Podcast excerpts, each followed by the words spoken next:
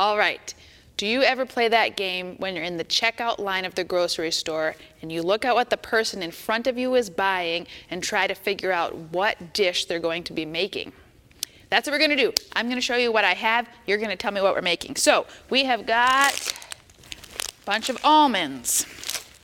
We've got cashews.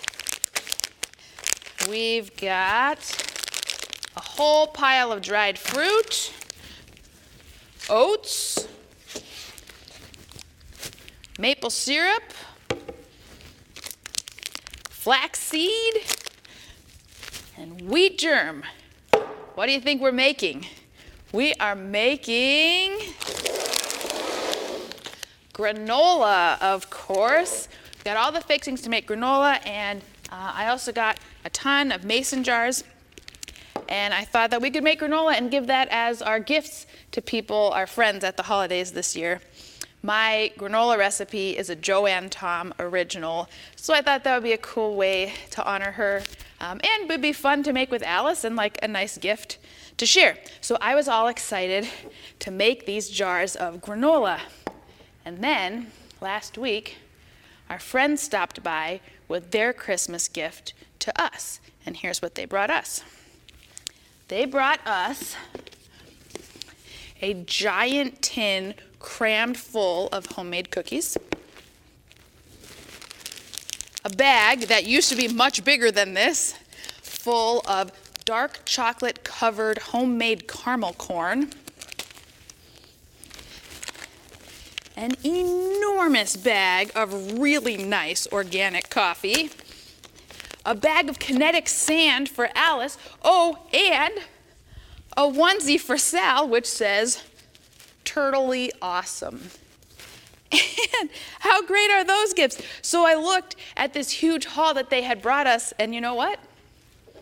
Something I didn't feel that great about our measly little jar of granola because bless your health conscious heart, Joanne, but nothing I make with wheat germ and flaxseed is going to taste anywhere near as good as these oatmeal chocolate chip with vanilla almond extract cookies, which I was going to show you, but I apparently have eaten all of them already. So, I no longer was super excited about making my granola.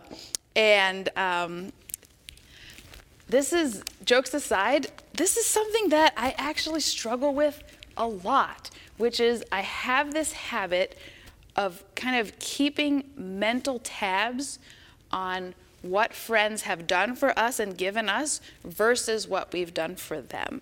I don't know if any of you do that. It's it's not a good thing. So I'm like, I'm constantly tracking, um, you know, are we ahead? Are we behind? If we're behind, like what can we do for them to kind of catch back up?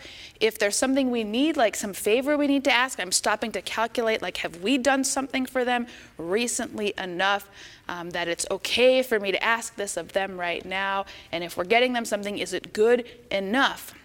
And um, and it's like sometimes, especially right now, it gets a little out of control to the point where last week when I opened these awesome, thoughtful gifts, actually, honestly, my reaction was dismay because I was like, oh, these are really great gifts, and now I have to go out and find something else, something like bigger and better for them, and I have to get this done before Christmas. And like, for sure, that is not how they wanted me to feel when I got this gift from them. And for sure, that's like not really how I want to feel. And that's definitely not how God wants us to feel when we get a gift, right?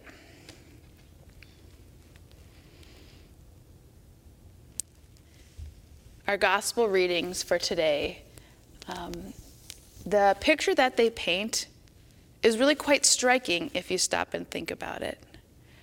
So Mary and Joseph have gone to the temple to dedicate Jesus, essentially give him back to God. Um, and there they are in all the hustle and bustle of the outer uh, sanctuary of the great temple. So there's people everywhere, there's vendors everywhere, it's loud, it's noisy, and out of the crowds comes this old, old man, Simeon, who grabs their child from them out of their arms. And so you think about that from our modern perspective, and we're like, whoa, stranger danger, boundaries, yikes. Um, but the picture that Luke paints of this scene is actually quite tender because Simeon takes the child in his arms and looks down at him and starts singing and essentially sings to God. So Simeon is quite old, someone who's basically just waiting to die, but looks at this little baby, takes him in his arms, look at this baby, and says essentially, All right, God, I'm ready to go. I can now die in peace because I have seen this gift that you've given us and given the world.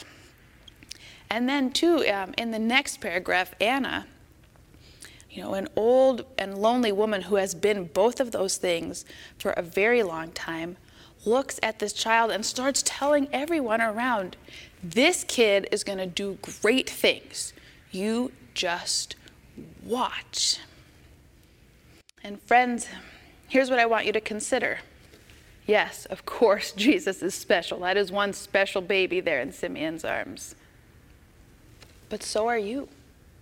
So are you, and so am I, and so is your bouncing off the walls toddler, and your politically incorrect uncle, and your awkward neighbor, and your like way too much to handle right now friend, and your family. Yes, even your family with all of its bumpy edges, and its trauma, and its drama, and its pain. All of these people, we are meant to be God's gifts to one another. And two things in saying that. First is, I don't at all mean to make light um, of the ways that relationships can go wrong. And um, this doesn't at all mean that we need to somehow like learn to see people who hurt us as a gift. Um, but it does hopefully help us reframe it a little bit when someone is driving us crazy, to think of them as God's gift to us. And to know that even though that does get broken, that true intent, that's what's there. We are all meant to be gifts to each other and to this world. And then um, the second thing is just that goes for you too, right? That goes for you too. You are God's gift to this world. So don't forget that. And don't forget to act like that, hey? I'm just so stuck on that image of Simeon, uh, that old, old man holding that newborn baby, eight days old. And, um, and Anna too. And some of my very favorite photos are photos of Alice when she was really little and got to meet folks that who, who were quite old. So like the picture of her with her great grandmother Lucille who died last month, or, or, when she got to meet Cross Lutheran's oldest member, Sammy Lee, who um, was 102 years old and four months. And Sammy Lee said that once you hit 100, you start counting months again, just like when you're a baby. And so the moment that 102 years and four month old Sammy Lee met four month old Alice, that moment or when uh, we went to El Salvador when Alice was uh, like three, two or three months old, and she met Angel's abuela and fell asleep in her lap. And we haven't gotten to do any of that with Sal, right? Who's now three months old herself. Um, we haven't gotten to do any of that. The closest we've gotten is like holding Sal kind of in the vicinity of Lucille, her namesake and, um, and she died just a week and a half after that. And that really breaks my heart um, that we haven't been able to do that because there's something when we see that, when we see someone so old with someone so young, there is something instinctively in us that knows that we're witnessing something holy, something sacred. And to be honest, I don't know exactly what it is, right? But I'm thinking Mary and Joseph felt it. And I hope that somehow Jesus felt it. And we know that Anna and Simeon felt it. And maybe it's, I don't know, maybe it's just like that awareness of our common humanity Because, I mean, think of Alice with that El Salvador abuela. They have nothing in common, right? One is old, one is young. One is white, one is brown. One is born into poverty, the other is born into privilege. And yet you see that connection, that bond of common humanity that it turns out is actually the only thing that matters, or at least the thing that matters most. Or maybe it's not that. Maybe it's not our sense of humanity and our sense of each generation kind of paving the way for the next. Maybe it's just the awareness when we see that, that life is a gift. Eh?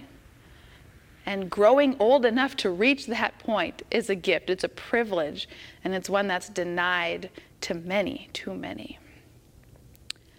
Or maybe it's just that, you know, when you see someone that young and someone that old, they're almost closer to God in some way. Because the one has been with God so recently, and the other soon will be. Both of them together, poised on the precipice of a miracle.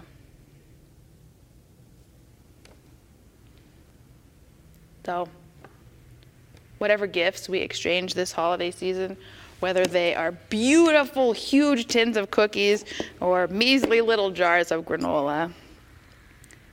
May we finally, or may I finally at least, just let go of any shame, guilt, comparison, judgment that goes along with gift giving. And may we just give joyfully. Because these things that we exchange, it's really just our way, right? When we give a gift, we're just trying to say to that person, hey, I'm giving you this gift because you are a gift to me. And it's the same thing when it comes back. So when we give something, may we give with great joy in gratitude for the person to whom we give it. And when we receive something, may we receive it with great joy, knowing that it is given with great gratitude by the one who gives it. May we work really, really hard at seeing everybody around us as a gift. And when we see each other, may we really, truly see each other. And in the seeing, may we, like Simeon and Anna, burst into song. Amen.